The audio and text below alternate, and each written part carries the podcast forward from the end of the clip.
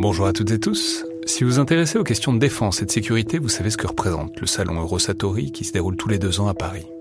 C'est cette année la 28e édition qui se tient du 17 au 21 juin prochain à Paris-Nord-Villepinte et Eurosatori, qui sponsorise cet épisode, sera comme à chaque fois le grand rendez-vous mondial de la défense et de la sécurité. Je veux juste dire, c'est un événement que je trouve très étonnant, assez fascinant. J'y suis allé pour la première fois il y a deux ans pour l'édition 2022. Et euh, vraiment, si vous vous demandez ce qui se fait dans le monde militaire et en matière de sécurité, c'est là qu'on peut voir les dernières tendances, depuis les plus grandes geekeries et les innovations du moment, jusqu'aux grands équipements du futur pour les armées et les forces de sécurité en France et dans le monde. Bref, si vous intéressez de près à ce monde-là, c'est le moment de vous inscrire pour ce qui sera la plus grande édition de l'histoire du salon, avec plus de 1900 exposants et 60 000 visiteurs, vous pouvez le faire en allant sur eurosatori.com.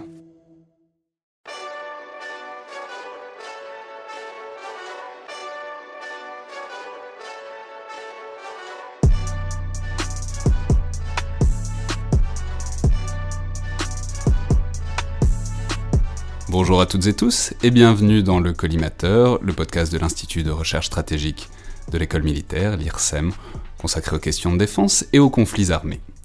Je suis Alexandre Dublin et aujourd'hui j'ai le plaisir de recevoir plusieurs voix amies qui sont connues des auditeurs de longue date du collimateur pour une émission un peu particulière consacrée à l'actualité culturelle liée aux questions de défense et stratégie. Alors, je, vais commencer par tous vous présenter, ensuite je reviendrai sur le principe de l'émission. Alors, d'abord Bénédicte Chéron, chercheuse au CIRIS de Sorbonne Université et enseignante à l'Institut catholique de Paris, auteur notamment du Soldat méconnu, paru en 2018 chez Armand Collin, dont vous étiez venu nous parler dans le podcast en février dernier, au tout début. Donc bonjour Bénédicte, bienvenue de retour dans le collimateur. Bonjour.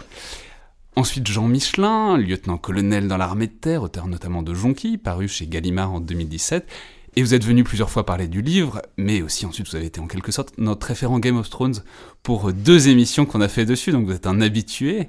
Alors bonjour colonel, puisque vous êtes passé lieutenant-colonel depuis, alors toutes nos félicitations aussi. Merci beaucoup et bonjour. Et enfin Paul Charon, chercheur à l'IRSEM, directeur adjoint du domaine pensée stratégique de l'IRSEM et responsable du programme Analyse et Anticipation, qui était venu nous parler de renseignements en mai. Bonjour Paul. Bonjour. Alors, je vous l'ai dit, il s'agit de parler d'actualité culturelle, ce qui est entendu ici comme des œuvres qui touchent de près ou de loin au domaine de la défense et de l'armée.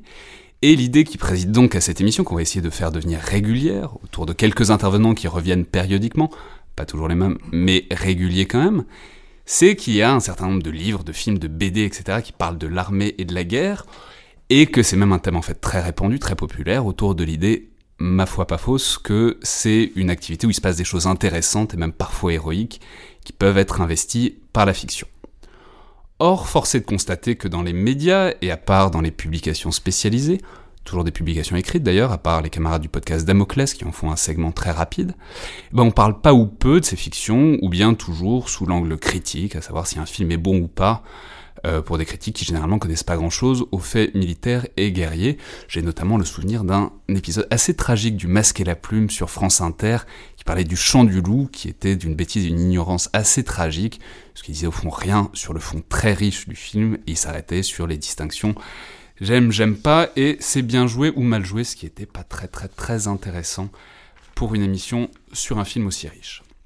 Donc l'idée, c'est de renverser cette perspective masquée la plume et au contraire de faire parler sur ces œuvres, touchant à la guerre, des interlocuteurs qui y connaissent quelque chose justement, et qui peuvent relever ce qu'il y a d'intéressant là-dedans, sans évidemment négliger la qualité globale de l'œuvre en question.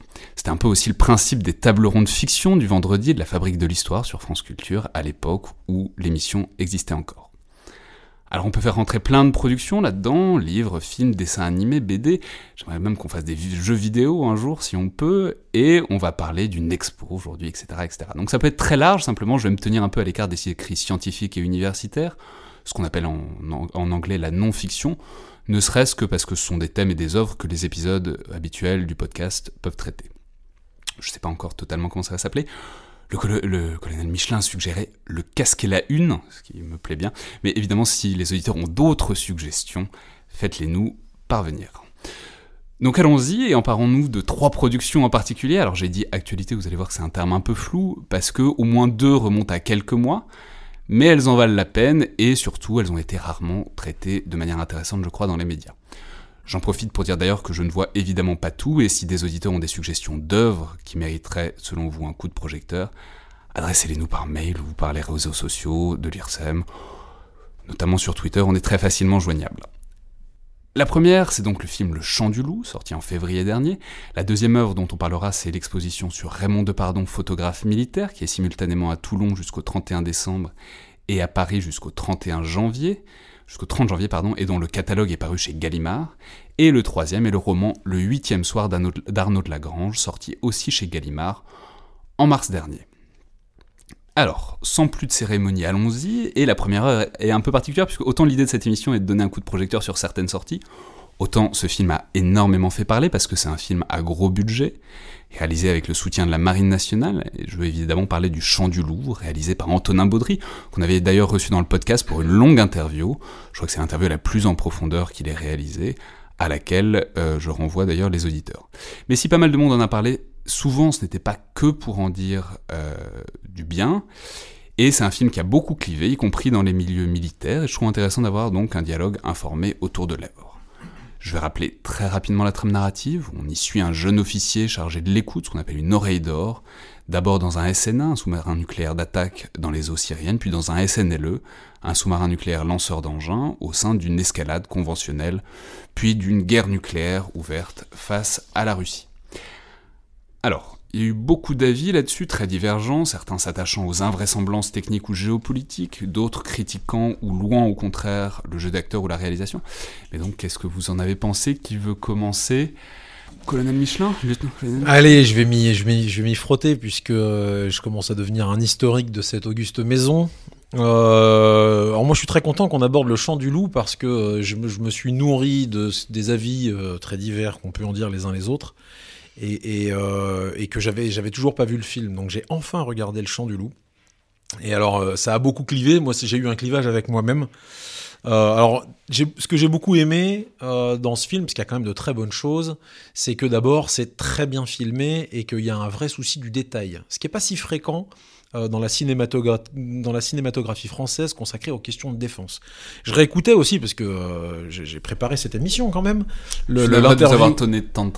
l'interview d'Antonin euh, Baudry, qui disait notamment un truc, ils ont travaillé dans des décors à l'échelle 1 pour, pour perfectionner la chorégraphie de l'interaction d'un équipage de, de sous-marins.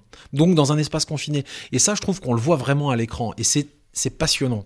Parce que euh, ce qui fait qu'un équipage fait équipage ou pas, ça marche dans un sous-marin, ça marche aussi dans un véhicule blindé transport de troupes, qui est un espace très étroit, dans lequel euh, apprendre à débarquer, à embarquer dans un engin blindé, ça s'apprend. Et avoir respecté ce niveau de détail et ce niveau d'immersion, c'est hyper intéressant. Euh, c'est un très beau film, c'est très bien filmé. Il y a de très belles images. On voit effectivement à l'écran que c'est un, un gros budget. Euh, et puis en plus, le, caractère huis clos du sous-marin qui est bien connu, c'est un fournisseur de tension narrative euh, idéal parce qu'en en fait, derrière, euh, il y a à peine besoin d'une histoire pour créer de la tension. Quand on termine le chant du loup, quel que soit ce qu'on a pensé du film, on est globalement scotché dans son siège, ce qui est quand même un peu l'objet. Et ça m'amène à ce que j'ai moins aimé et ce qui est dommage pour moi, c'est une occasion ratée ce film. C'est une occasion ratée parce qu'en fait, l'histoire est pas très bonne indépendamment des invraisemblances, on s'en fiche des invraisemblances. Mais il y, a, plein de choses qui sont, euh, qui sont, qui sont pas explorées alors qu'ils auraient pu être explorées. Euh, on nous il y a une histoire d'amour qui sert pas à grand chose, qui est pas tellement crédible, alors qu'on aurait pu parler du rôle déterminant, du rapport aux familles.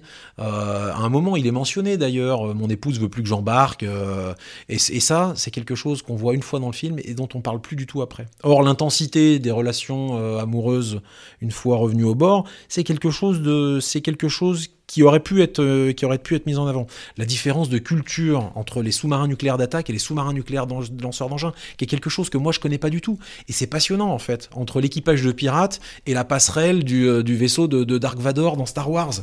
Euh, où c'est. C'est très vrai, c'est très. c'est d'un côté, on a l'impression de voir une diligence où tous les. Dans un, dans un SNA, on a l'impression de voir une diligence où tous les voyageurs sont empilés les uns sur les autres. Et l'autre, effectivement, c'est la. Enfin, moi j'ai envie de dire la passerelle de Star Trek, quoi. C'est tout le monde à 20 mètres carrés pour soi. Et, et, tous ces trucs-là qui sont pas creusés, c'est dommage. je passe sur les quelques invraisemblances. C'est dommage d'avoir été aussi précis dans le langage qu'ils utilisent technique à bord pour, pour casser le masque de manière aussi euh, basique que sur euh, les saluts un peu pourris, un peu ratés, les gardes à vous repos qui arrivent, on sait pas trop où.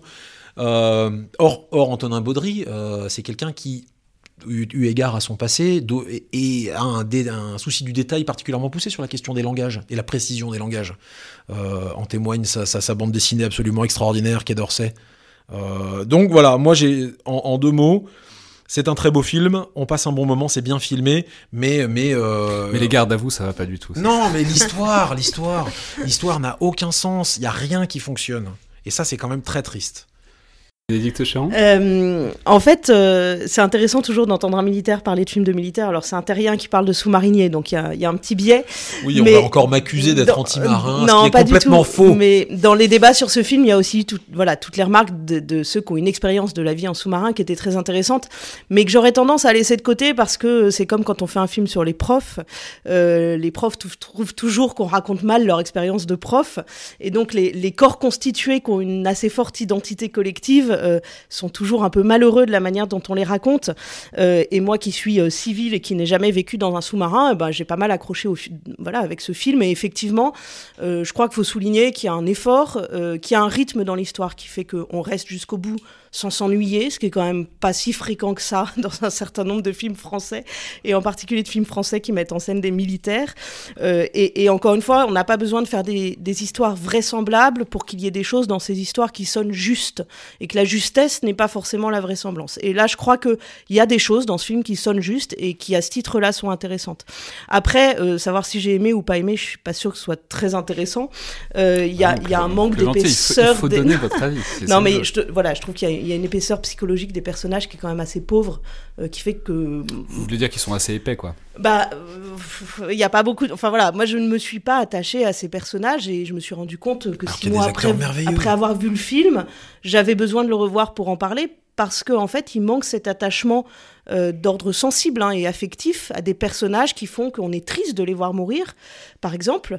Or, euh, je n'ai pas été triste au moment où, Reda Kateb, enfin le personnage qu'incarne Reda Kateb, euh, pardon, je, je, divulgage du coup la, fin, mais je pense que tout le monde l'a déjà vu. voilà. Il, est même plus sur Netflix. C'est ça, donc, je pense qu'on peut, on peut y aller. voilà, il y a ce point-là. Après, moi, j'ai des, des analyses de, de, chercheurs. Hein. Je travaille sur le cinéma de guerre, sur les images, sur la manière dont les armées travaillent avec les milieux du cinéma. Et sur ce plan là c'est une expérience intéressante. Euh, donc ça, on pourra peut-être y revenir, mais il y a des choses à dire là-dessus. Euh, et puis l'autre point, moi, qui m'a particulièrement intéressé, là, je vais encore divulgacher, donc je préviens, euh, c'est qu'au moment où un, officier français décide d'appuyer sur le bouton qui fait partir un missile, certes, il y a un missile qui va partir vers la Russie par erreur, mais au moment où les sous-mariniers se battent vraiment, eh bien, ce sont des Français qui se battent entre des Français parce qu'ils se sont fait piéger. Et là, on tombe sur une lubie personnel hein, euh, de chercheurs sur ces sujets, c'est qu'en fait, euh, on n'a pas de, grands récits de fiction euh, qui racontent des opérations contemporaines où les militaires français se battent contre leurs ennemis. Et, là, je trouve que c'est très intéressant, c'est-à-dire au moment où on a un film à grands effets spéciaux, enfin à grand spectacle, avec un budget conséquent, où les armées aussi y mettent des moyens, eh bien, c'est pour raconter des Français qui se battent entre eux. Alors, à partir d'un scénario qui n'est pas un, scénario qui vise à ce que les Français se battent entre eux, c'est pas un scénario de guerre civile, mais il se trouve que c'est l'aboutissement de l'histoire quand même. Et là, il y a, quelque chose qui, je pense, mérite qu'on y réfléchisse. c'est presque aussi l'allégorie du, sous-marin, du sous-marinier, de sa dimension, euh, enfin de la dimension un peu, enfin renfermée au point d'être autiste de l'arme. C'est-à-dire, c'est des type qui n'existe que pour les gens qui sont dans la même boîte que sous l'eau. Il y a ça, et puis il y a ce qu'avait dit Antonin Baudry euh, dans le podcast? On autocite beaucoup le podcast, mais c'est parce qu'il est remarquable.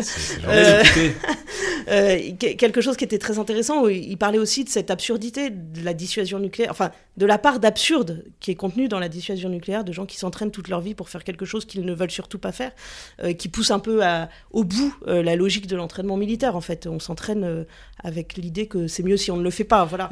mais il y, a une part d'absurde, je trouve, qui est assez bien traitée. Mais euh, moi qui, qui, suis ces sujets sur le temps long euh, depuis, euh, mettons, 1945, pour faire rapide, et eh bien voilà, on l'a toujours pas. Paul, Charon Oui, alors j'ai été moi aussi frappé par la qualité euh, technique, le souci du détail, euh, les, décors intérieurs, euh, l'embarquement dans un SNA, mais aussi dans un SNLE. Reda Kateb est le seul qui a embarqué, je crois, dans les deux, puisqu'il jouait le rôle d'abord, enfin son personnage est d'abord commandant d'un SNA, puis d'un SNLE. Donc ça, c'est assez frappant, frappant. La qualité du vocabulaire. mais aussi, ça a été pas encore souligné la qualité euh, sonore du film.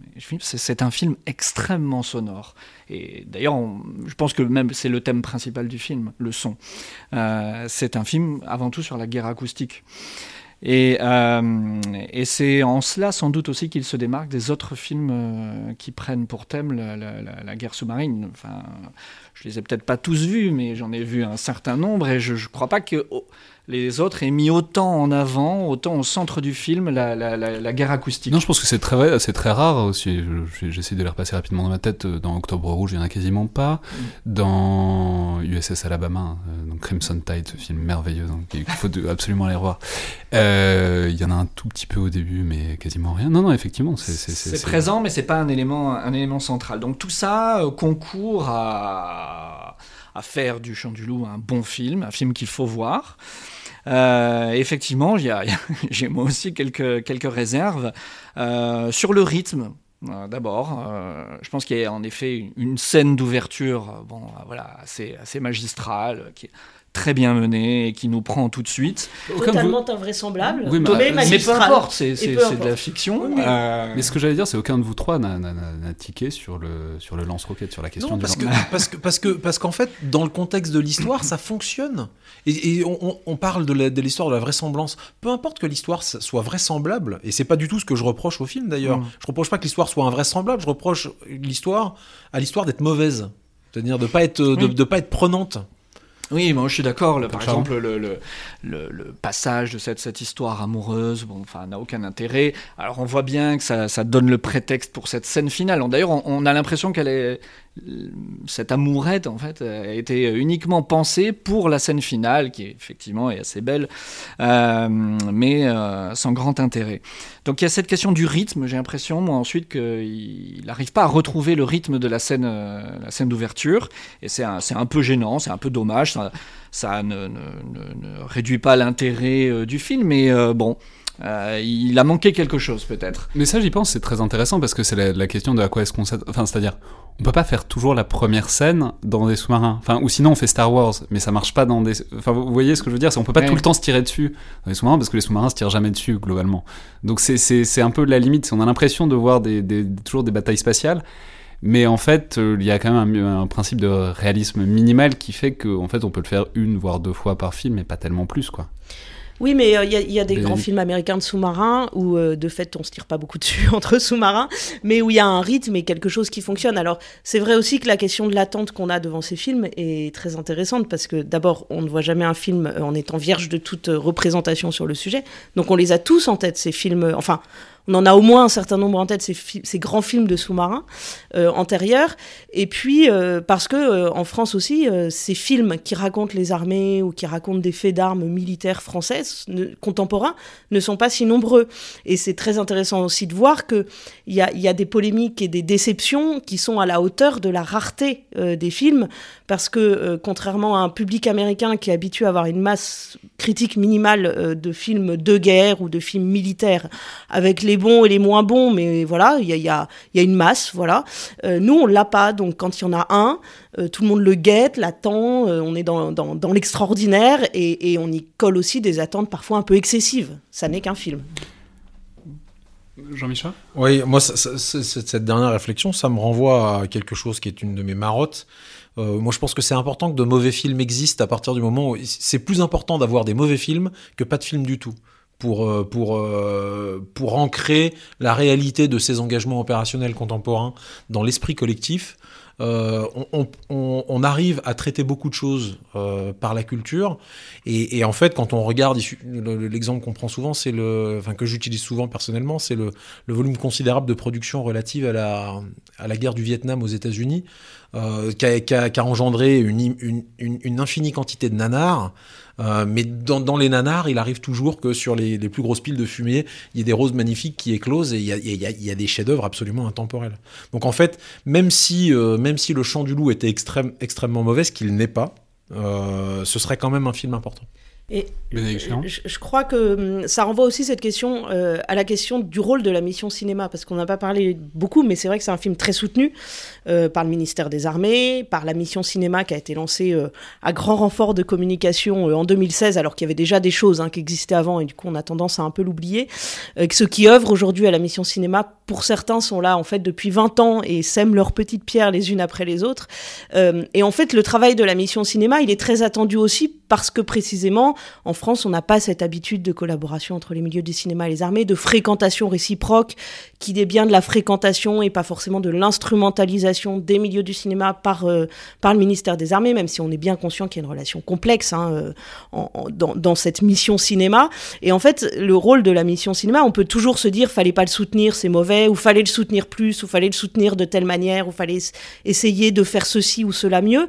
Mais en fait, euh, le travail de la mission cinéma, il est peut-être de, permettre juste la fréquentation suffisante pour qu'il y ait de, plus nombreux films, y compris des mauvais, euh, qui permettront effectivement que des bons éclosent. Et là encore, je crois qu'il faut peut-être revoir la manière dont on place des attentes un peu inconsidérées euh, dans le travail de ces acteurs-là. Mais en l'occurrence, juste pour revenir, c'est ce que disait Antonin Baudry euh, d'ailleurs dans le podcast, c'est que enfin, ce qui était important, c'était pas une question de moyens, etc. C'était une question, enfin si, c'était une question de moyens, mais c'était une question d'accès, quoi. C'était juste de le laisser monter. Un peu de moyens quand même, parce que le... Oui, bien sûr, mais non, mais parce il y a quelques images qui montrent qu'il en, qu'il en fallait. Non, mais le montage financier est important, mais en fait, le, le, le c'est, enfin, c'est comme ça que l'idée lui est venue. C'est simplement en embarquant des cinéastes sur un sur un SNA.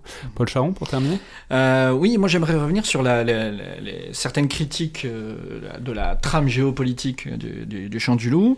Alors, la euh, trame géopolitique, on va la rappeler hyper rapidement parce que en fait, c'est compliqué quand même. C'est bon, contexte d'escalade entre la Russie et l'Occident. Et là, au milieu, il y a des djihadistes qui viennent euh, tendre un piège à l'Occident pour faire croire que la Russie les attaque. Et là, paf, ça part en, missile interbalistique, euh, globalement. Voilà, c'est ça. Alors, euh, certains ont dit que la trame géopolitique, effectivement, on n'y croit pas trop. Missiles balistiques intercontinentaux. Je, je, vais me faire taper sur les doigts. Sinon, il va y avoir 15 000 tweets. Oui, les, experts du, domaine sont assez pointilleux sur la précision. Je, l'ai vu en même temps que je, me, le disais. Je ne peux pas laisser passer ça moi-même. Euh, donc c'est vrai que cette trame géopolitique, on n'y croit pas trop. En même temps, elle tient suffisamment pour que ça gâche pas l'ensemble du film. Euh, mais là où je suis pas d'accord, c'est quand on dit que justement, ça devrait invalider euh, le film ou le rendre complètement inintéressant. Et là, c'est le, chercheur qui travaille sur les questions d'anticipation qui parle.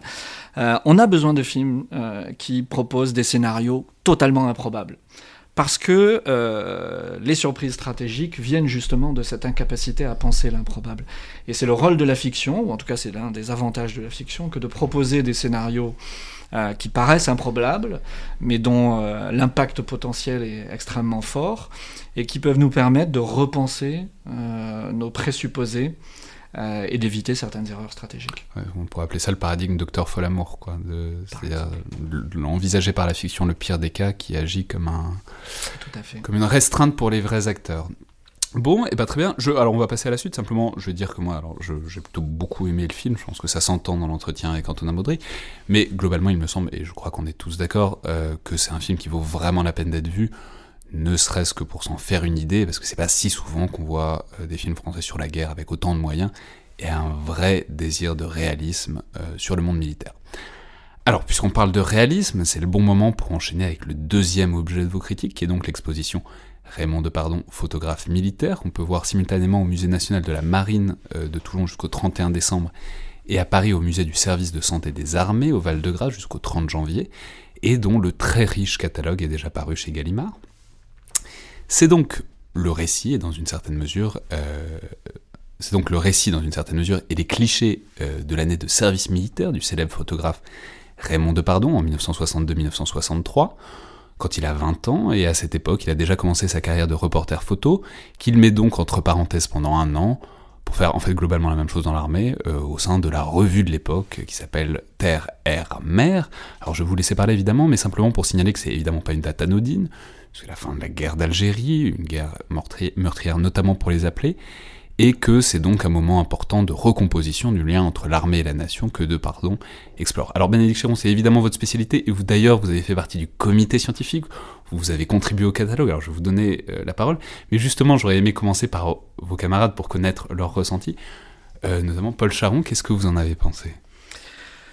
Euh, alors, je suis ni un spécialiste du lien armée-nation, ni un spécialiste de la photographie, mais c'est une, une exposition que j'ai appréciée. Euh, donc les, les, les, clichés proposés, alors je crois, je, si je me souviens bien, je crois que c'était 2000 clichés qui, ont été conservés euh, et ceux, que, j'ai pu voir euh, m'ont beaucoup intéressé. sur le plan purement photographique d'abord, parce que on, on, y voit un talent naissant.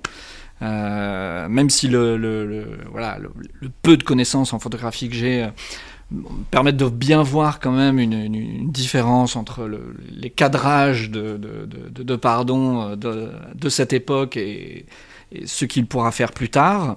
Donc on voit qu'il y a quand même une, évolution, euh, une complexification euh, de, sa technique. Euh, mais malgré tout, ça, donne en même temps un, caractère de, une espèce de lien plus direct peut-être avec le, sujet qu'il qu'il photographie. Euh, voilà, donc ça, ça m'a beaucoup intéressé. Je, souligne aussi que le cadre, alors je sais pas pour Toulon, mais à Paris en tout cas, euh, le cadre est somptueux.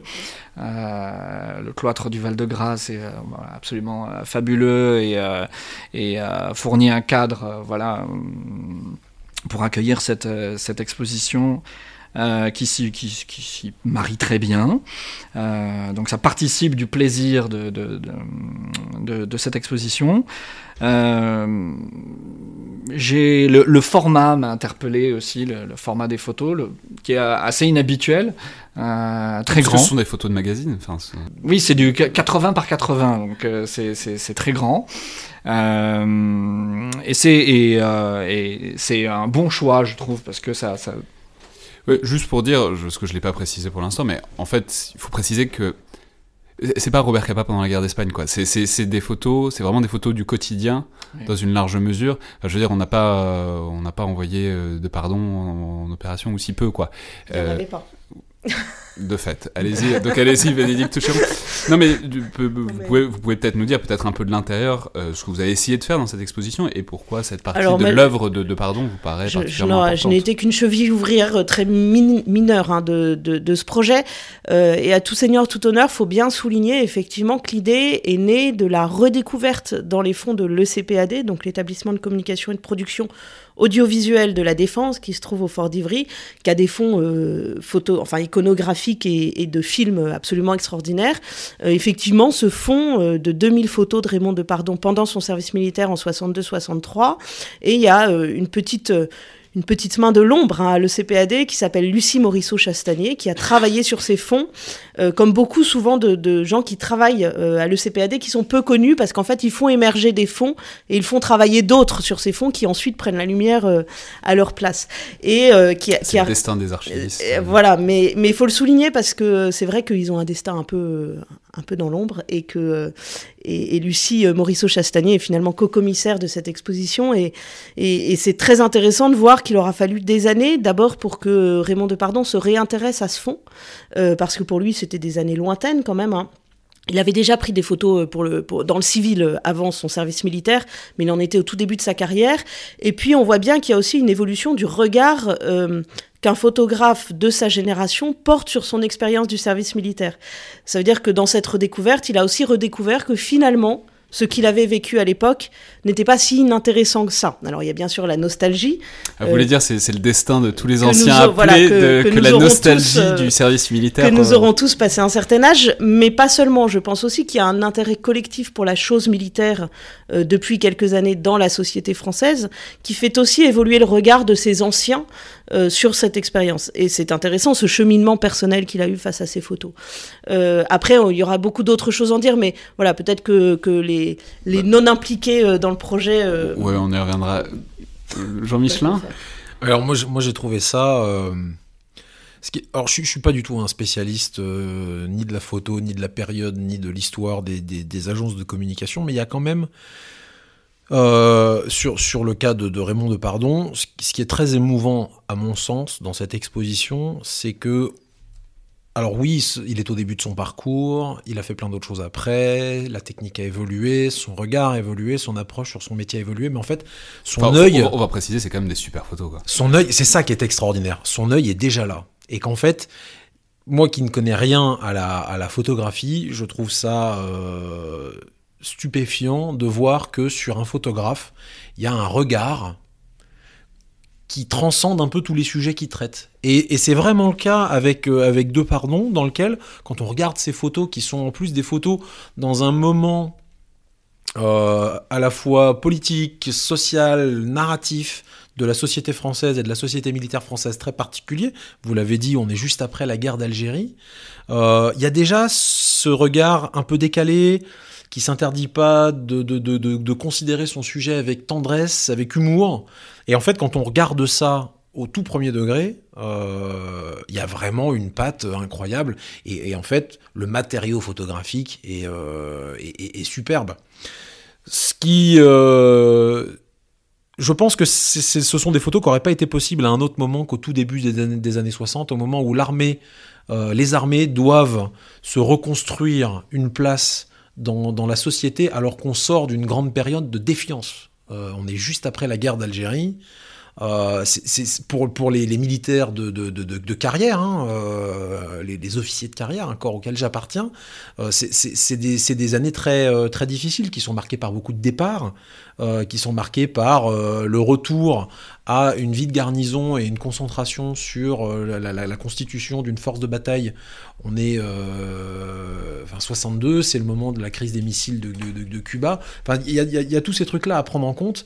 Et en même temps, on est quand même dans une, dans une espèce de logique très euh, trente glorieuse, euh, optimisme général de la société. Euh, et, et, je trouve que ça fonctionne très bien. Et en fait, c'est il faut quand même souligner, à mon avis, le, le, le côté un peu visionnaire des, des, des, des créateurs. moi, je connaissais pas Terre Hermer, le magazine, mais enfin, dans les instances de com, il fallait quand même avoir un peu l'œil pour, pour se, se, centrer sur cette vision très technologique et à la fois très, très moderne et en même temps très poétique de, de ce qu'étaient les armées à ce moment-là. Paul Charon? Oui, je, je, je, suis complètement d'accord. C'est ce qui m'a frappé, c'est que finalement, enfin, faut, faut se rappeler qu'il exerce quand même dans un cadre assez contraint. On, on, lui donne euh, ses objectifs. Euh, enfin, il a des des, euh, des sujets qu'il doit photographier. Il, Et il a peu les... de vues. Il a peu de vues. Il le dit. Hum, il ne les choisit pas. Et malgré ce cadre relativement contraignant, il parvient à s'en extraire et à faire œuvre de liberté. Et, et, c'est là qu'on voit tout son talent. Hein. Et c'est assez impressionnant. Et j'ai été moi aussi euh, frappé par l'humanisme de ses photos. Enfin, c'est, je, je, sais que je l'ai déjà entendu dire qu'il ne se considérait pas comme un, photographe humaniste. Et, enfin, pour un observateur tel que moi, euh, c'est, pourtant l'impression qu'il donne. Euh, il, y aurait, plein de choses à dire. Euh, sur la question de la contrainte du cadre, en fait, très paradoxalement, euh, en re-regardant ces photos-là pour, pour, pour, cet enregistrement aujourd'hui, je me suis rendu compte qu'il avait réussi à, à se, préserver les mêmes marges de liberté dans un cadre contraint qu'une autre génération de photographes et caméramans des armées euh, qui s'est épanouie, si je puis dire, dans un contexte euh, chaotique en Indochine entre 51 et 54 après l'arrivée de Delattre en Indochine, où en fait Delattre a, a vraiment ouvert un peu plus large les portes pour que les, photographes et caméramans aillent sur les opérations. Alors bien entendu avec des objectifs, hein. alors assez lâches, il hein, faut reconnaître en Indochine, mais les objectifs, mais on était dans un contexte de guerre, il y avait des objectifs de communication opérationnelle, dirait-on aujourd'hui. Euh, et en fait, les uns et les autres, avec cette contrainte d'être dans une armée en temps de guerre ont réussi à faire des photographies et des films incroyables en préservant leur marge de liberté. Raymond Depardon, dans un contexte très différent, qui est celui d'une armée qui devient une armée de temps de paix, de retour de la guerre d'Algérie, eh bien parvient à faire cette très grande diversité de clichés, de sujets, qui racontent aussi cette France des années 62 et 63, parce qu'il y a les corps militaires, si je puis dire, mais il y a aussi les corps civils. Hein. On a des photos de la rencontre euh, pendant les, manœuvres en terrain ouvert euh, entre les civils et les armées. Et puis ça raconte aussi, parce qu'on a regardé quelle est là-dessus, une armée d'appelés. Et c'est ça qui est intéressant, c'est qu'on a une très grande diversité de, profils physiques euh, et de profils humains dans ces photographies. Simplement dire que c'est peut-être pas un hasard aussi, puisque le 62 la guerre d'Alger, on, on, y pense toujours comme ça. C'est aussi juste après 61 et le putsch d'Alger. Et de fait, sur les photos, on ne voit pas beaucoup de hauts gradés. Alors, on, Voit, on, voit, on voit énormément de soldats, mais il n'y en a pas tant, que ça. Alors c'est là qu'il faut peut-être revenir sur le contexte. Hein. C'est que la revue TAM, euh, Terre Mer Magazine, qui était effectivement une revue très audacieuse hein, euh, pour les armées de l'époque, c'est une espèce de Paris match militaire. Il faut se rendre compte que c'était diffusé auprès de tous les appelés et que donc on estime, alors c'était les chiffres d'estimation pour euh, vendre des espaces publicitaires, parce que TAM se finançait notamment par la publicité, ce qui était déjà en soi très moderne. on estime qu'il y avait 600 000 lecteurs. on le diffusait à 150 000 exemplaires et puis voilà, par la, par la, la circulation euh, on estime qu'il y avait 600 000 lecteurs euh, entre 63 et 65, euh, et que ce Paris Match avait pour, enfin ce Paris Match des armées, ce TAM, avait pour objectif de bien sûr raconter l'actualité des armées, mais aussi de traiter des sujets civils. Il y a des pages entières consacrées aux sorties de disques, aux sorties culturelles. il y a des annonces pour la vie de la ménagère, enfin pour la vie de la famille. Il y a des publicités. Donc c'est vraiment un magazine qui est assez audacieux pour l'époque. Ouais, moi je voulais revenir sur euh, un point que, que, Bénédicte a abordé sur euh, qu'est-ce qu'on raconte euh, de, d'une armée en campagne. Et en fait, il y a un autre truc qui m'a, qui m'a saisi dans, cette, dans, dans, ce fond photographique et dans la manière dont il est présenté, c'est que pour moi qui suis un soldat d'une autre génération, si on remplace quelques, quelques aspects de l'uniforme, les, les, les véhicules et les matériels, en fait, il y a quand même beaucoup de, similitudes avec des expériences que moi j'ai pu vivre lors d'opérations en terrain libre, de, scènes un petit peu comme ça. Euh, c'est souvent des scènes de, village, quoi, Oui, de la scène d'une espèce de découverte. Et euh, alors, à, un moment où l'armée de, terre en particulier euh, réinvestit un petit peu le champ des manœuvres en terrain libre, c'est très intéressant parce que on se rend. Que les manœuvres alors les manœuvres en terrain libre, quand vous vous entraînez à faire la guerre, vous pouvez faire ça dans un camp de manœuvre où vous pouvez faire rouler vos grosses chenilles qui abîment le sol un peu n'importe où. Mais on sait tous que c'est pas la chenille qui compte, c'est la toile. C'est ça. Pour l'infanterie, pour l'infanterie. Euh, mais mais euh, mais et, ou alors vous pouvez faire ça en terrain libre, qui est, qui est, euh, qui est en gros euh, un secteur civil en dehors euh, de, tout camp militaire, ce qui vous oblige au respect d'un certain nombre de règles et qui contraint un petit peu évidemment la manœuvre. Vous n'allez pas faire débouler un escadron de chars en ligne à travers d'un champ de blé, parce que je pense que l'agriculteur qui l'exploite serait assez mécontent. mais ça permet de travailler les élongations, la contrainte logistique, la, la, découverte d'un terrain qu'on ne connaît pas, etc. Donc plein de choses. Fin de la parenthèse. Euh, et en fait, ce qui, est, très intéressant dans ce truc-là, c'est qu'il y a la transmission aussi d'une espèce de continuité dans le geste et dans l'anecdote et dans euh, l'imagerie militaire de bah, une armée en campagne, en fait, c'est quand même construit. Euh, même 50 ans après, sur un certain nombre d'objets. Voilà, il faut toujours établir des, postes de commandement, il faut toujours des gens qui montent les réseaux radio, il y a toujours des, gens qui se postent à l'angle des bâtiments ou qui guettent un carrefour tapis dans un fossé ou dans un fourré. Et ça, en fait, il suffit qu'on change les, les, pistolets mitrailleurs MAT 49 par des, euh, par des fusils d'assaut euh, et les casques. il y a des réservistes qui sont encore en casque Adrien, euh, c'est quand même très drôle. Mais vous remplacez ça par un casque félin, vous mettez les photos en couleur, vous mettez des véhicules modernes, et globalement, c'est des images qu'on pourrait revivre aujourd'hui. Il, y a quelques photos en couleur d'ailleurs euh, en, fin de, en fin de catalogue qui sont frappantes justement pour cette. Oui, il faut dire, on l'a pas dit, mais il travaille essentiellement en noir et blanc. C'est voilà, la plupart de l'exposition. Alors, ce qui est voilà, les spécialistes de la photo savent l'esthétique que ça procure, mais mais il y a aussi quelques photos en couleur. c'est aussi un moment, parce qu'il y a cette continuité euh, entre hier et aujourd'hui, mais il faut bien aussi prendre conscience que c'est un, moment, enfin ces photos, elles sont très libres, mais elles s'intègrent dans un magazine euh, et dans une communication militaire qui, elle, est très contrainte, qui est très contrainte par l'autorité politique, parce que précisément, on est juste après la, guerre d'Algérie et que on est dans un moment où la liberté des militaires pour communiquer sur les armées est évidemment extrêmement restreinte par l'autorité politique, et puis très contrainte parce que euh, les, armées, euh, sous l'autorité politique, décident à ce moment-là de reconstruire une image totalement différente de celle qui a, qui a prédominé jusqu'à présent. Et on est vraiment dans un moment où, de manière très officielle, dans les documents de la communication militaire, il est expliqué que les axes de communication vont être la modernité technique, euh, mais sans que la finalité de cette modernité technique, la modernisation des armements, soit, soit trop explicite, notamment sur le nucléaire, euh, mais pas seulement. Et puis, un peu, euh, mais c'est bizarre. Voilà, on n'ose pas trop le dire. On a des images étranges de, gens devant, devant des simulations d'explosion atomique. On est assez fiers de ce qu'on est capable de faire, mais, mais alors cela dit, on l'assume beaucoup plus, hein, la, question de la place de l'arme nucléaire dans la communication dans les années 60 qu'aujourd'hui. Hein.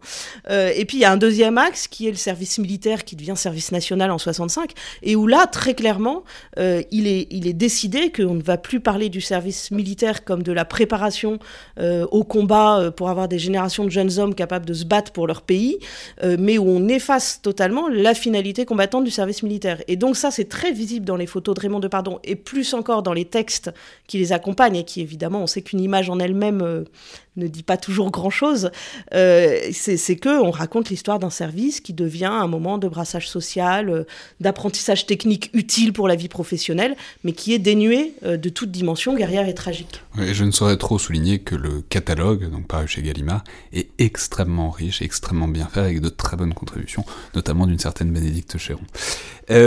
simplement pour finir là-dessus, dire que, je, répéter, je voudrais vraiment insister sur le fait que ce sont des photos qui sont amusantes, parce qu'elles sont très peu guerrières. Alors c'est pas les bidasses en folie non plus, mais il y a quand même un côté quotidien dans l'entraînement, dans la vie très pragmatique du militaire en France, parfois un peu engoncé dans son uniforme, qui est euh, très touchant de temps à autre et presque un peu comique en fait. Mais ça, il y a une vraie tradition là-dessus dans les armées françaises. Hein. Depuis les, enfin, dans les tranchées, euh, ces photos-là prises par les petits appareils de, de, photos de poche qui existaient à partir de 1914-1915, on avait déjà ces, types de représentations euh, d'un regard finalement peut-être assez français posé sur sur nos réalités militaires. Et Jean-Michelin Oui, alors euh, très rapidement, c'est vrai que ça c'est un aspect important qui au début, moi, paradoxalement, m'a un peu agacé. Je me dis quand même, euh, on se prépare à faire la guerre, tout ça, tout ça. Et en fait, en y réfléchissant un petit peu et en prenant un peu de recul, c'est un regard aussi qui fait du bien et dont on a besoin et dont on a besoin aujourd'hui. Euh, parce que l'exercice du métier des armes, il est chargé d'une dimension tragique qui n'échappe à personne.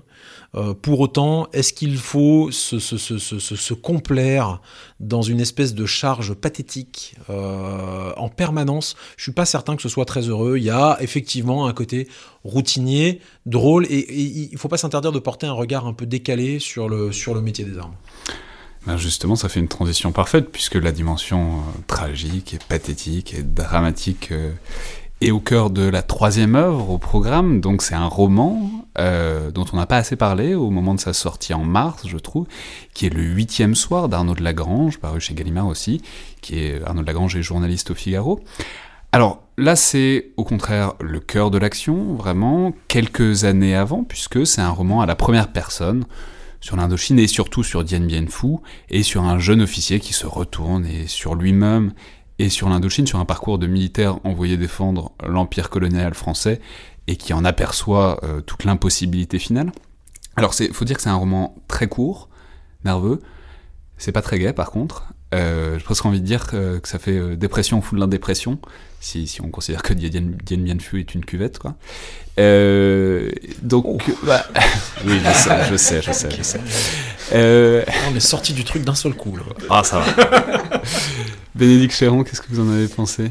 Eh bien, j'ai bien aimé ce livre, je l'ai même beaucoup aimé en fait. Hein. Euh, lu d'une traite, sans trop me poser de questions. Euh, sur le moment de la lecture.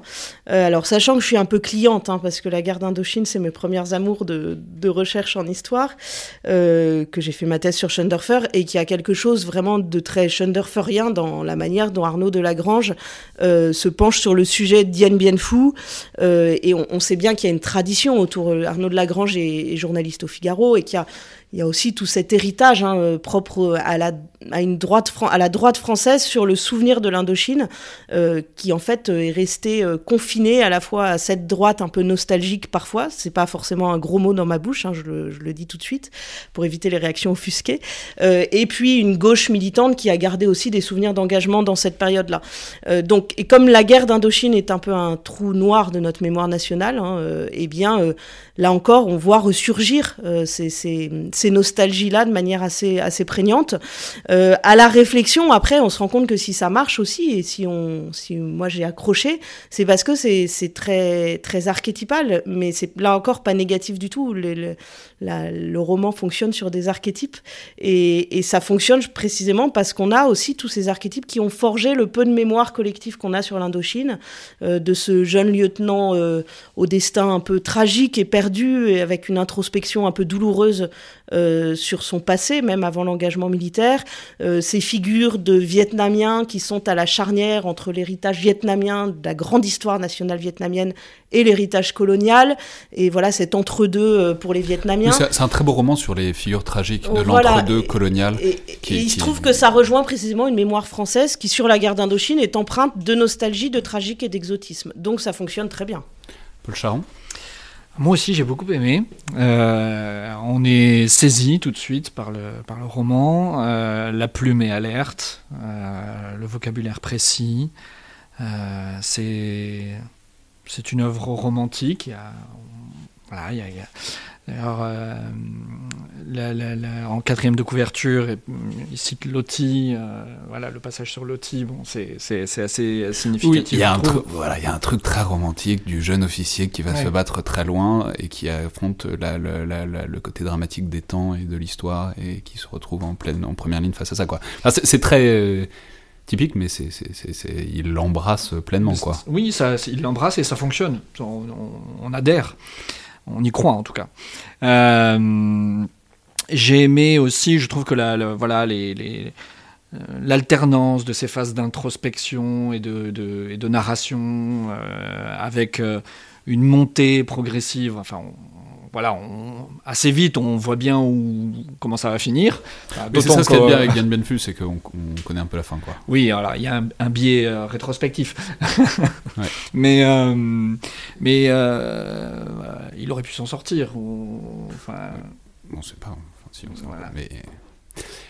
Jean-Michel Oui, c'est un, un très beau livre. C'est un très beau livre. On est, alors, on, parlait de pardon tout à l'heure, on est dans, le regard exactement inverse. Ici, on est à l'orée de la tragédie, en fait. Euh, et euh, on, a un, on a un terme dans les armées, on parle d'une armée en marche à l'ennemi. Là, c'est vraiment un personnage qui est en marche à la mort. Euh, moi, ce qui me, ce qui me touche beaucoup, alors bon, les, gens qui ont, les gens qui m'ont lu savent que je suis toujours de toute façon un petit peu sensible à ces histoires de, de, de, soldats et de chefs qui réfléchissent sur eux-mêmes et sur qui ils sont et sur et, sur euh, où ils vont et pourquoi est-ce qu'ils prennent les décisions qu'ils prennent. Euh, c'est bouleversant pour moi qu'un qu'un auteur qui est, un civil, hein, c'est un journaliste, Arnaud de Lagrange de, de, de, métier, même s'il a d'évidentes accointances avec le, avec le métier militaire, parle avec une telle justesse de la, de la dimension un petit peu mystique euh, que, le, jeune officier peut accorder euh, à, son métier, euh, y compris dans sa, dimension un peu sacrificielle, qui est difficile à comprendre. Ça fait écho à plein de trucs pour moi, ça fait écho à toute une imagerie qui était très présente dans notre formation, où on nous a beaucoup fait réfléchir sur quels étaient les fondements de notre engagement en tant que, jeunes officiers, jusqu'où on était prêt à aller on, assure, on, a beaucoup parlé de l'officier face à la mort, etc. ces derniers temps. C'est euh, quand, même, euh, quand même bien que des produits comme ceux-là rendent cette réflexion-là accessible au plus grand nombre. C'est un bouquin qui plaira beaucoup aux, élèves d'officiers, parce que ça va leur dire des choses sur eux, ça va mettre des mots sur des interrogations qu'ils ont, qui sont des interrogations qu'on a tous eues. Mais, mais, mais c'est très important. Il y a la phrase qui marque euh, à, la vie avec cette femme qui m'aimait, j'ai choisi la mort avec des hommes dont je ne sais rien. Et il y, a plein de choses qui sont très difficiles à comprendre. Donc on ne sait pas pourquoi les gens se sont portés volontaires alors que tout était déjà perdu et que les volontaires n'ont jamais été aussi nombreux pour sauter sur Dien Bien quand on savait que c'était que c'était foutu. Et ça, c'est quelque chose qui encore aujourd'hui euh, est, très présent. Il y a un esprit fondamentalement français. C'est pour ça aussi que la guerre d'Indochine est un matériau narratif aussi fort. Euh, je pense que pour après, pour, pour, pour conclure rapidement, je pense que pour Arnaud de Lagrange, il y a quand même tout un aspect dans son introspection, dans les réflexions, qui, à mon avis, font que ce livre a été pour lui très difficile et très douloureux à écrire. Ça convoque quelque chose, je ne serais pas surpris que ça convoque des choses de son histoire personnelle euh, qui, rendent le, projet aussi personnel, ce qui, qui le rend aussi aussi. Euh, en fait, euh, ce que dit ce que dit Jean là est intéressant parce que Jean a écrit un livre qui s'appelle Jean qui, alors c'est compliqué de parler des présents, mais euh, donc on, voit qu'on arrive à un moment de l'histoire des armées, on a à nouveau des générations de jeunes officiers, au moment de l'expérience en tout cas, et encore jeunes aujourd'hui, euh, qui, qui trouvent euh, un matériel romanesque euh, un matériel en tout cas à récit littéraire dans leur expérience. Et euh, il y a eu un grand vide entre l'époque euh, indo-chinoise et cette génération-là qui a vécu en gros l'Afghanistan, le Mali, Barkhane, voilà, avec, avec cette période particulière. Et quand on dit que, que le livre d'Arnaud Delagrange est très romanesque, enfin fonctionne sur des archétypes, c'est aussi parce que dans la réalité des faits, la génération des lieutenants et des capitaines en Indochine est la dernière génération jusqu'à aujourd'hui, euh, qui a été objectivement euh, une génération romanesque. On l'a beaucoup mythifié ensuite, hein, euh, par l'histoire, par les récits, par l'œuvre de Pierre Schoenderfer participe à ça de manière très puissante, mais il y a des faits vérifiés historiquement hein, par les archives, par les récits personnels, par les mémoires, qui montrent qu'effectivement la matière a été romanesque. Et il y a eu un grand vide après parce que on a coutume de dire que pour beaucoup leur destin s'est noué en Indochine. Euh, mais il est devenu tragique en Algérie. Et en fait, c'est la tragédie algérienne qui, qui donne aussi à ce qui a précédé en Indochine euh, cette lumière particulière, parfois au détriment euh, d'une connaissance plus précise de l'histoire de la guerre d'Indochine hein, et de ses aspects moins moins mythique et moins romanesque, mais il y a une vérité aussi historique. Et quand on dit qu'effectivement que la, littérature permet parfois d'accéder à une justesse de l'histoire euh, plus précisément que les archives, c'est ici un peu vrai. Et c'est très vrai. Et je crois que c'est en fait le grand drame de la guerre d'Indochine justement d'être écrasé par la fiction d'un côté par euh, l'Algérie effectivement qui a beaucoup beaucoup donné et de l'autre par la guerre du Vietnam qui se passe dans les mêmes endroits mais se passe avec la puissance mythique américaine et du coup, ça, ça, ça, donne une, une ampleur différente. Et avec ce qui précède euh, pendant la Seconde Guerre mondiale, en fait, il y a aussi vraiment cette prise en sandwich. Euh, la, la, charge, euh, la charge romanesque de la guerre d'Indochine a été complètement écrasée par le, traitement politique, y compris dans la fiction, de la guerre d'Algérie après et de la, de la Seconde Guerre mondiale avant, qu'on traite tout, souvent sous l'angle de la déconnexion. Alors pour la guerre d'Algérie, c'est toutes les questions qui ont été battues, rebattues sur euh, la torture, la société, la déconnexion avec les appelés, euh, le, renoncement à distance, l'impossibilité d'abandonner pour, euh, pour les, militaires de métier, tous ces trucs-là. Et pour la guerre, la Deuxième Guerre mondiale, c'est l'opposition, résistance, collaboration, France libre, défaite de 40. Et donc en fait, je pense que dans, dans, l'imaginaire collectif, et, notamment des, des, des, officiers saint-syriens, c'est pas un hasard si euh, la plupart, une, bonne partie des parrains de promotion sont des, officiers et des figures un peu tragiques de cette époque. Euh, des gens qui sont morts en voilà qui, ont globalement traversé toutes les guerres de, toutes les guerres coloniales, enfin les guerres de fin d'empire, dans cette espèce d'atmosphère un peu crépusculaire, dont on a derrière fait des figures un peu fondatrices, parce qu'en fait c'est le, le, seul moment dans l'histoire où on peut appréhender cette, le, côté tragique de la guerre sous l'angle de, la figure individuelle du chef. Ce qui n'est pas possible, par exemple, dans la Première Guerre mondiale, où il y a une telle masse, une telle violence, une telle euh, impossibilité à saisir, que c'est difficile de tirer des histoires individuelles. D'ailleurs, il y a, les histoires de tranchées sont souvent des histoires collectives. Enfin, euh, Paul Charon oui, euh, moi aussi je trouve que le, succès, en tout cas l'intérêt du roman tient aussi effectivement au fait que c'est un sujet qui n'était pas traité, ou qui n'était plus traité en tout cas, euh, pas autant que les autres sujets que nous avons euh, évoqués. Et la guerre d'Indochine est un petit peu ressortie de son... De son cette espèce d'ignorance finalement et c'est très bien et c'est pour ça aussi que ça fonctionne parce que c'est pas un sujet rebattu finalement. Et donc il y a, y a une possibilité d'être de, transporté finalement. Ce qui m'a intéressé aussi c'est des sujets qui sont pas véritablement traités dans le roman mais simplement soulignés subtilement évoqués euh, au-delà de la, dimension introspective, euh, les questions identitaires, de l'entre-deux culturel, etc. C'est euh, la coupure entre le haut commandement et finalement ceux qui sont dans, la cuvette, hein, qui, voilà, qui est manifeste. C'est évoquer ça quand même alors plus on avance dans le roman, plus c'est évoqué, et à la fin on voit bien, et cette, cette dimension absurde. Alors pas seulement de la guerre finalement, hein, mais l'absurdité de cette guerre-là, de cette bataille finalement, euh, qui repose sur des, erreurs stratégiques et, et finalement un, des objectifs politiques qui sont plus concomitants avec la, enfin qui sont plus euh, cohérents avec euh, l'analyse purement euh, militaire ou stratégique. moi, je veux dire qu'il y a un passage qui, qui m'a marqué quand même. C'est un truc qu'on lit ou qu'on voit pas si souvent. C'est le moment où le haut commandement envoie un truc en disant, bah en fait, on peut plus rien faire pour vous, donc vous vous, débrouillez comme vous voulez. Vous, êtes libre. Si, vous, êtes libre. C'est ça. Si vous voulez essayer de sortir.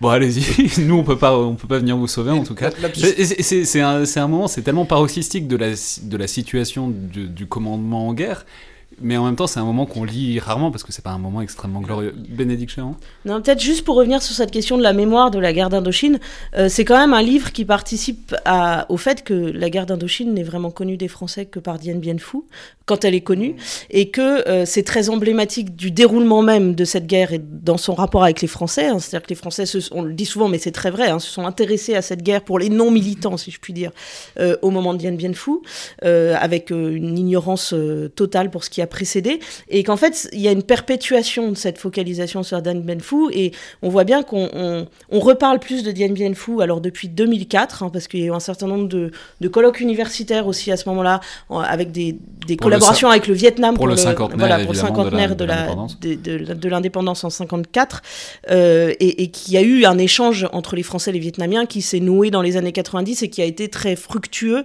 euh, dans les années 2000 et en particulier à l'occasion du cinquantenaire.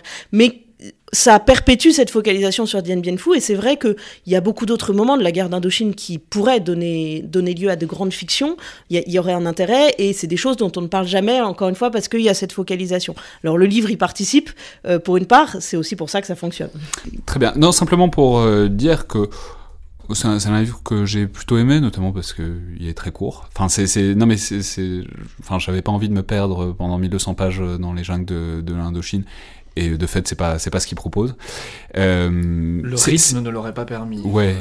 Non et simplement pour dire que c'est fait, c'est quand même très malin. Euh, c'est-à-dire, justement, il réussit à éviter le truc euh, loti, euh, les, les, les, jungles de l'Orient, etc., etc., justement en le mettant à distance. Parce qu'effectivement, c'est des histoires extrêmement clichés. C'est, il a une histoire d'amour avec une jeune indo-chinoise, etc.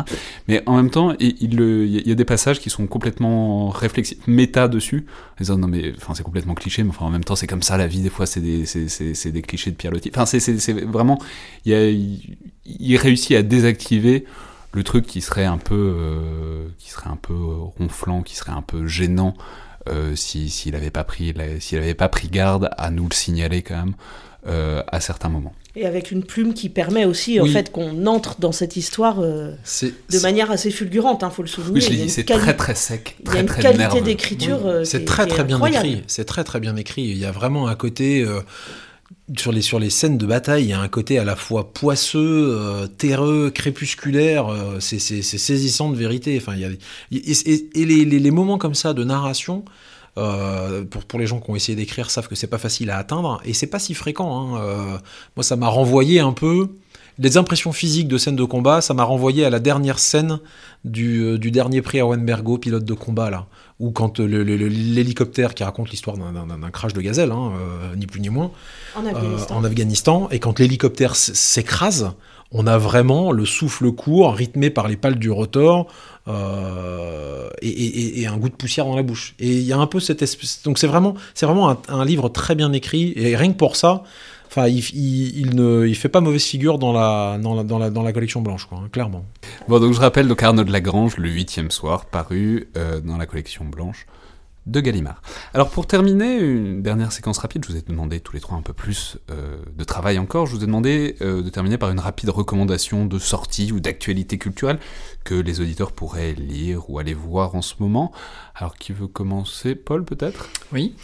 Euh, alors moi je recommande d'aller voir l'exposition Espion. Euh... Léger tropisme personnel. voilà. Ceux, qui ont écouté le podcast sur, le, sur la galaxie du renseignement s'en rendront compte. Voilà donc à la Cité des Sciences, donc euh, une, une, exposition qui se veut immersive, donc euh, voilà qui pourrait être d'ailleurs un peu le thème de ce podcast.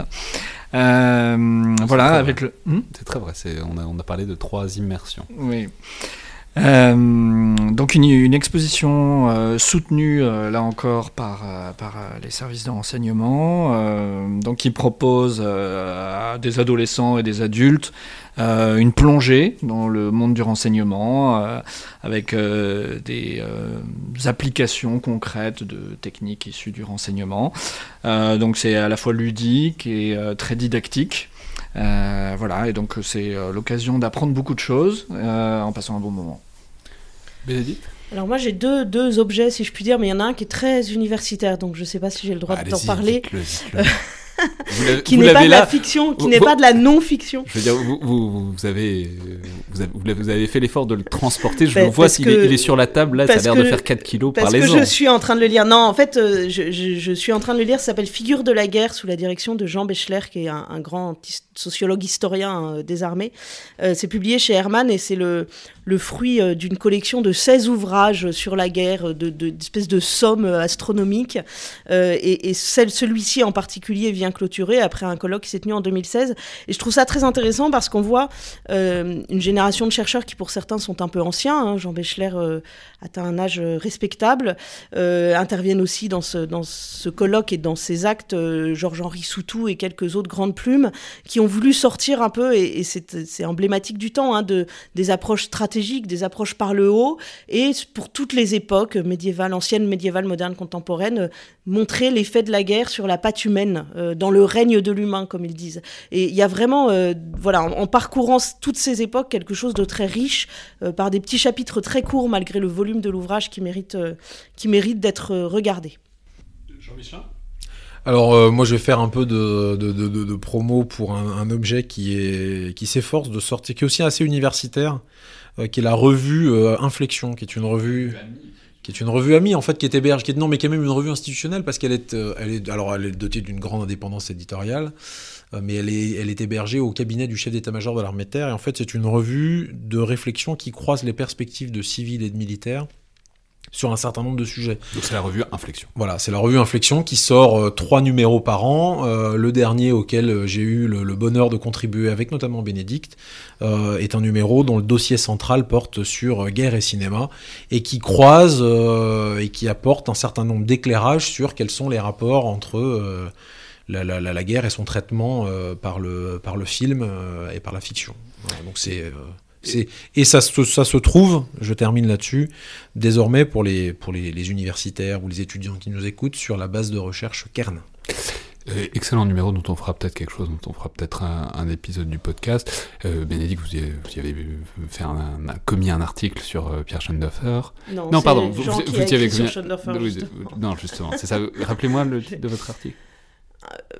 Un pont entre deux mondes? Ouais, mais c'était sur quoi? Euh, sur, sur les relations entre les armées et, le cinéma, sur les, entre les milieux militaires et les milieux du cinéma. C'est ça, j'ai confondu, et c'est Jean qui a publié un, article sur la 317e section. film, film légendaire, mais moi, bon, c'est un, peu, un peu trop vieux pour qu'on en parle dans un, dans un numéro du podcast consacré à l'actualité culturelle. C'est sûr que le, là, on affaiblirait bien sévèrement le terme actualité, euh, à, moins qu'il ressorte en version restaurée, ce, qui est, ce qui est toujours possible et ce qu'on peut C'est un film qui est régulièrement rediffusé et ressort en DVD régulièrement. Bon. Bon, on verra. Si, si je, ne doute pas que vous nous le signalerez si jamais il ressort à nouveau. Merci à, beaucoup à tous les trois pour cette première édition donc du Casque et la Une, si on, si on regarde ce titre. C'était donc le Collimateur, le podcast de l'IRSEM, l'Institut de recherche stratégique de l'école militaire. Comme d'habitude, n'hésitez pas à participer, à nous suggérer des choses en nous écrivant sur les réseaux sociaux de l'IRSEM ou par mail, notamment pour les prochaines éditions de ce format, que ce soit pour suggérer des œuvres ou essayer de coiffer le lieutenant-colonel Michelin sur le poteau concernant le titre. Par ailleurs, comme d'habitude, vous le savez, abonnez-vous, notez, commentez le podcast, notamment sur iTunes. Ça aide beaucoup à le faire connaître, ça nous aide aussi à savoir ce que vous en pensez. J'en profite aussi pour vous dire qu'il y aura certainement prochainement un ou plusieurs enregistrements publics du collimateur à l'occasion d'événements spéciaux pour lesquels il faudra s'inscrire un peu en avance, donc restez à l'affût si ça vous dit. En tout cas, ça nous ferait très plaisir d'essayer ça et de vous rencontrer peut-être directement à l'occasion d'un enregistrement. Merci à toutes et tous, et à la prochaine fois.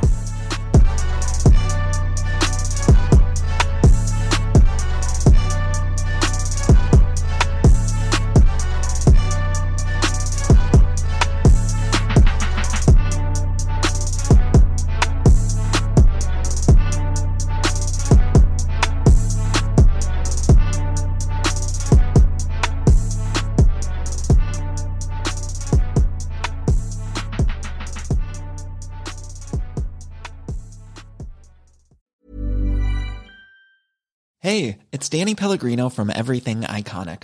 Ready to upgrade your style game without blowing your budget? Check out Quince. They've got all the good stuff shirts and polos, activewear, and fine leather goods, all at 50 to 80% less than other high end brands. And the best part? They're all about safe, ethical, and responsible manufacturing. Get that luxury vibe without the luxury price tag. Hit up quince.com slash upgrade for free shipping and 365 day returns on your next order. That's quince.com slash upgrade.